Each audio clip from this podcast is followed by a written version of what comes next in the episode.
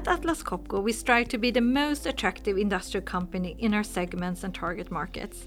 Our strong culture of innovation is a result of having great people on board, committed and encouraged to grow and reach their full potential. With the belief that passionate people make the difference, the People Podcast is one channel where we get to explore and deep dive into topics within people and culture. For those of you who've listened to our previous episodes, welcome back. We release new episodes on a quarterly basis, and the program today is our ninth release. So, I'm Cecilia Sandberg, head of HR for the Atlas Copco Group, and today I have the privilege to have Louisa Woods joining me from the UK. Louisa is our diversity and inclusion manager for Vacuum Technique business area and part-time diversity and inclusion manager for the Atlas Copco Group, and a thought leader within the field of diversity and inclusion. So, Louisa will share her knowledge and expertise, and our topic will be the necessity of diversity and inclusion. Why is it so important for us in our ambition to be a long term sustainable company? And how do we make it happen? And how do we take it forward? Please join us.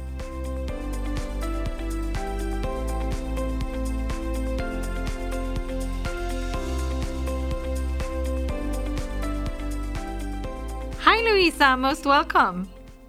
Thank you so much, Cecilia. I'm so excited to have you with us today. Uh, we will talk about the why and the what in relation to diversity and inclusion.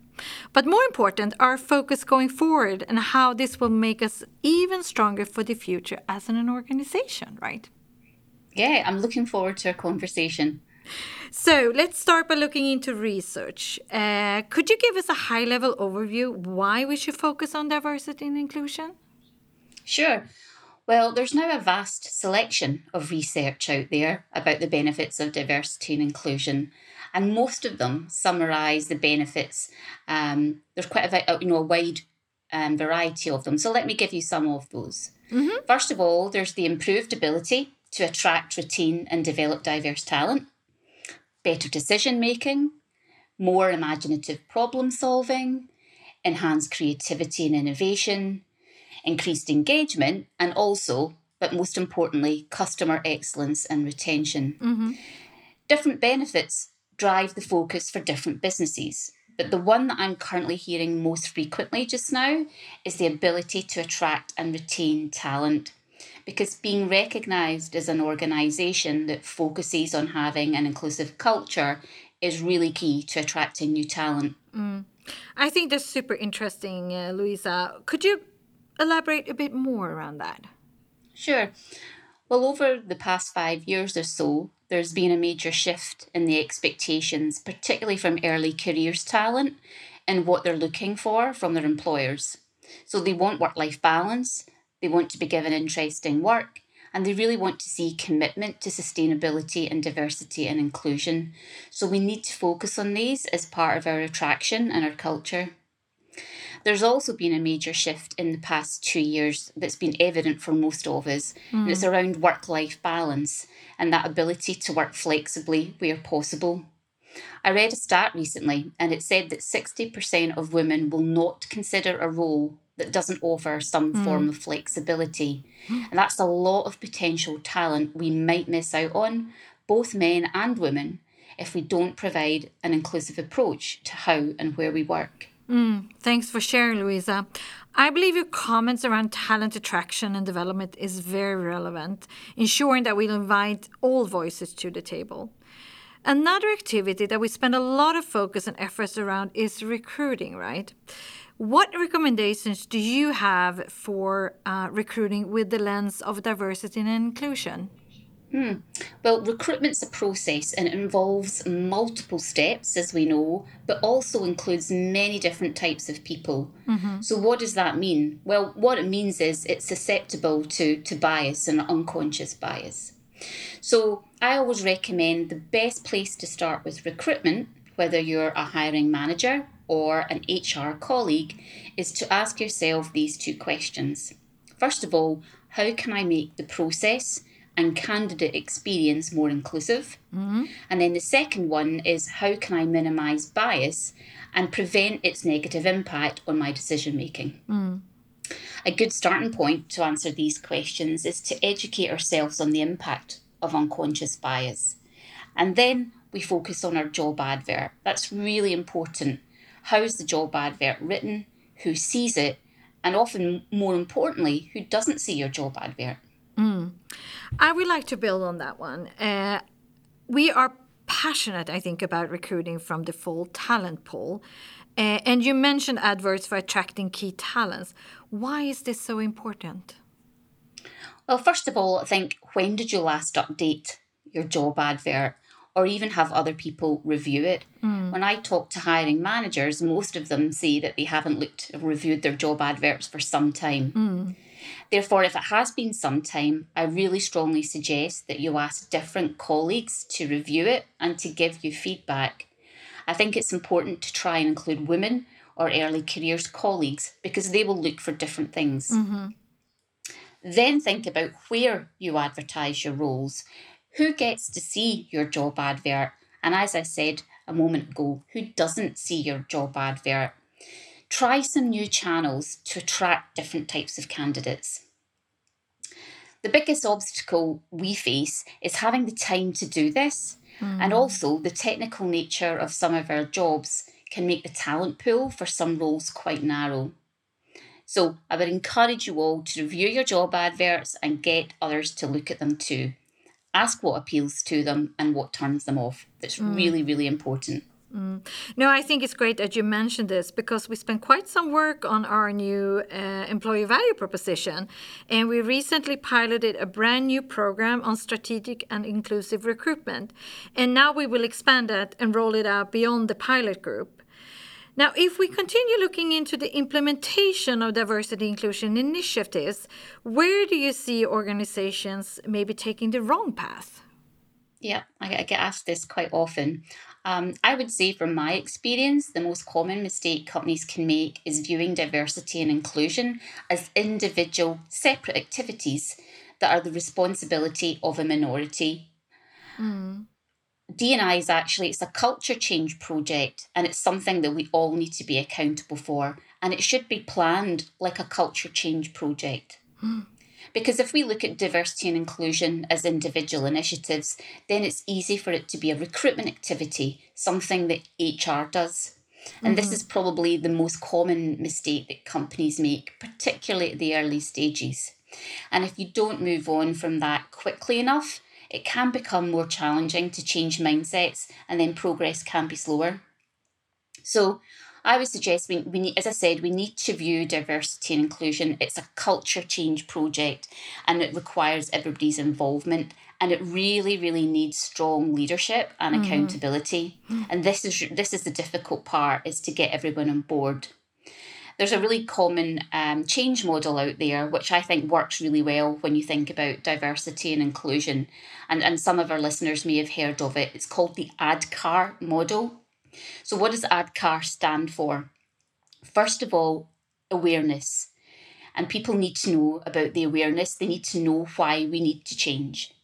D is for desire, and we need to get their desire to be involved and also to support the change. Mm-hmm.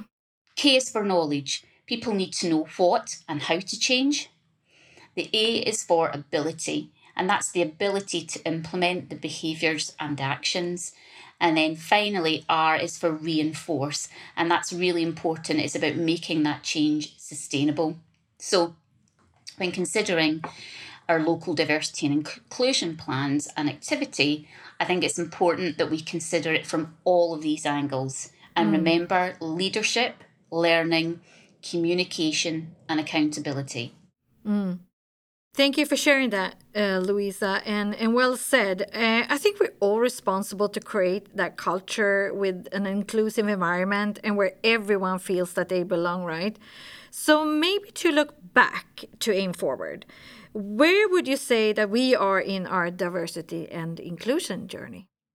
Mm, and many, many large corporate corporations and organizations really kind of compare themselves with this and i suggest don't do that you know um, just just think about very much around you know where you're starting from and where you want to get to. Mm. So, you know, we're still pretty early on in our journey, um, and there's a lot of focus just now on implementation um, and education, which we've just mentioned. Mm. This is really common though in our sector, and it's definitely not something to be disillusioned by. And it's also key to remember that with D&I change, there are things that we're in control of, Mm. um, and there's things that we're not as much of con- in control of. So things like the cultural and societal norms in different countries, these play a huge part in how we approach things. And we've got to make sure that we respect and adapt to these differences. And as we're such a global organisation, this is a major consideration for us. Mm, mm. No, I fully agree with you. And uh, maybe we should share a bit of the milestones that we have achieved so far. What do you say, Louisa? Sure. Well, you know, our kind of first milestone was around setting our, our gender target and our gender KPI. Um, and I think we've embraced that I mean, fully, and it was communicated really well. And as a, as a result, we've obviously got ongoing progress moving in the right direction with our group gender KPI. So that's a great start. Then, if we look at the infrastructure of diversity and inclusion, all of our business areas now have a D&I governance framework in place, and we've got diversity and inclusion ambassadors and mm-hmm. champions all over the world. However, we're now taking a step forward, and we've started to hire diversity and inclusion specialists in the group because we appreciate that this isn't easy and it needs focus and experience to guide us in the right direction. As I've also mentioned, learning is a key part, and we've really done a lot of work on improving our diversity and inclusion learning, either as standalone topics itself or making sure that we incorporate it as part of our leadership programs. So we've got quite a lot of new e learning um, around unconscious bias. We've got a full module on leading inclusive teams as part of our leadership program. And um, we've also been doing a lot of work recently on unbiased and strategic recruitment. So, you know, bringing diversity inclusion into our recruitment process. And then recently, at the start of this year, we did a big survey um, with our women leaders across the group. So we've now got actual data um, from our colleagues rather than having assumptions or external views around, you know, what women want and what women need from their organisation. Uh, listen to you, Louisa. Just my reflection is that wow, it's amazing what we have achieved so far. I think uh, everyone in the group deserves a pat on the back for that work.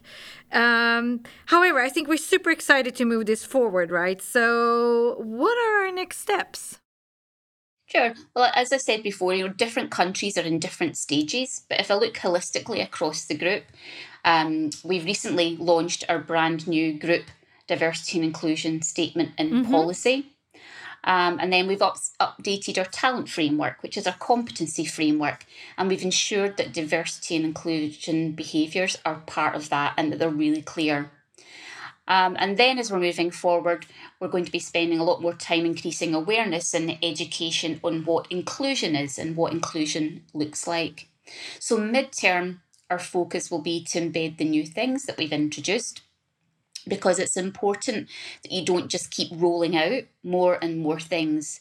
We need to use communication to ensure that what we've introduced is understood and then, really importantly, it's being used.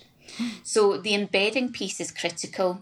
And as I said, this happens at different times and different paces um, across different countries, cultures, and teams. So, you always have to remember, um, you know, this is a marathon and it it's not a sprint.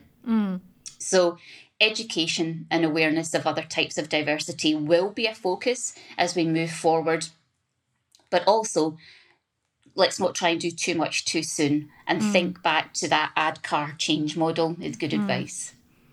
Super. I fully agree with you, Louisa. I think the engagement in the organization to move our efforts around diversity and inclusion forward is is absolutely fantastic and and i think this signals to me the very strong culture of atlas copco when we set our focus to it and we create a plan including activities and then we follow up on progress towards our targets then something happens and we start to move things forward and maybe to elaborate a bit more than around the target setting. Uh, as we all know, we have set a group target to reach 30% women by 2030. Why is it so important to have a set target, do you think? Mm. Well, absolutely. Targets are really important because we all know what gets measured gets done. Mm-hmm. And I see our gender target of 30% as a start. It's a clear KPI that we need to focus on and that we can track. And therefore, we can see how quickly we've put our energies and our time on improving mm-hmm. that target. We also have our engagement survey, our insight survey, and this is also another good measure. And our inclusion scores are good. And these are part of the group, the group's KPIs, which we also track. The difficulty, though, with diversity and inclusion is that there are also many qualitative measures as well as the quantitative measures. And we know they're more difficult to track and to compare, mm-hmm. but they can and they should definitely be done. So we can do things like run surveys and focus groups locally mm. to deeper dive into areas of D&I and get real feedback and experiences from our colleagues. These can be hugely revealing and they will also help to make sure that local diversity and inclusion plans and goals are focused. Mm. Great input there, Louisa. Um, you mentioned earlier the importance of having everyone committed and part of the change journey. And I think a very important target group to make things happen is, of course, our leaders. And could you describe from your perspective what does inclusive leadership look like and what behaviors should I demonstrate as a leader? Mm. Um, inclusive leadership is, is, is a huge topic um, now on its own, and if you actually research it, there's there's tons of research about it. Um, but I would suggest and I would recommend that you look at Deloitte's work on inclusive leadership, and they have a, a concept and a model called the six C's mm-hmm. of inclusive leadership. Um, so let me tell you a bit about what the six C's are because I think they perfectly illustrate what leaders and managers should be doing to be fully and truly inclusive. So, the first C is for cognizance, and this is all about being aware of bias, both in yourself and in others. Then we have curiosity, one of my mm-hmm. favourite words when it comes to diversity and inclusion. Be curious about others' ideas and experiences. Courage. Courage is about being brave to say that you don't have all the answers and also being brave to say that you don't understand. Mm. Diversity and inclusion are two simple words, but it's really quite a complex, you know, topic to get our heads around and know what to do. Next C is for cultural intelligence, and this is about being aware that not everyone sees the world through your lens or the same cultural frame. Then we've got commitment. Remember, this takes time, it's changing, it takes time. So you've got to stay the course. And it's hard, but it needs to be done. And then the final one is collaboration. Because remember, a diverse thinking team is greater than the sum of its parts. So think about the six traits. And I think I would ask all leaders and managers to be honest with yourself and think about which ones that you are good at and other ones you maybe could do a little bit of work on. And if you're mm-hmm. really courageous, I think ask ask your colleagues and your team members for feedback. Mm. So true. Um, I'm I'm so pleased that we're moving on our commitment and offer training around unconscious bias for everyone. I, I also really appreciate your reflection around curiosity. I, I think curiosity sends a signal being interested to learn. Mm-hmm. Uh, ask a question, and you most probably will learn something new. Let's continue talking about the broader perspective of inclusion, mm-hmm. Louisa. Uh, going forward, we really want to take a broader perspective of diversity and ensure inclusion reflecting our society at large, such as LGBT, plus, disability, ethnicity. Where do we start actually? Yeah, Great. What people find um, quite unusual sometimes is you don't necessarily all have to start in the same place. Mm-hmm. Okay, so different teams, different um, regions will st- have different starting points. So f- when you start, start locally and you think about diversity in your local society. And how does the diversity in your local society reflect your team?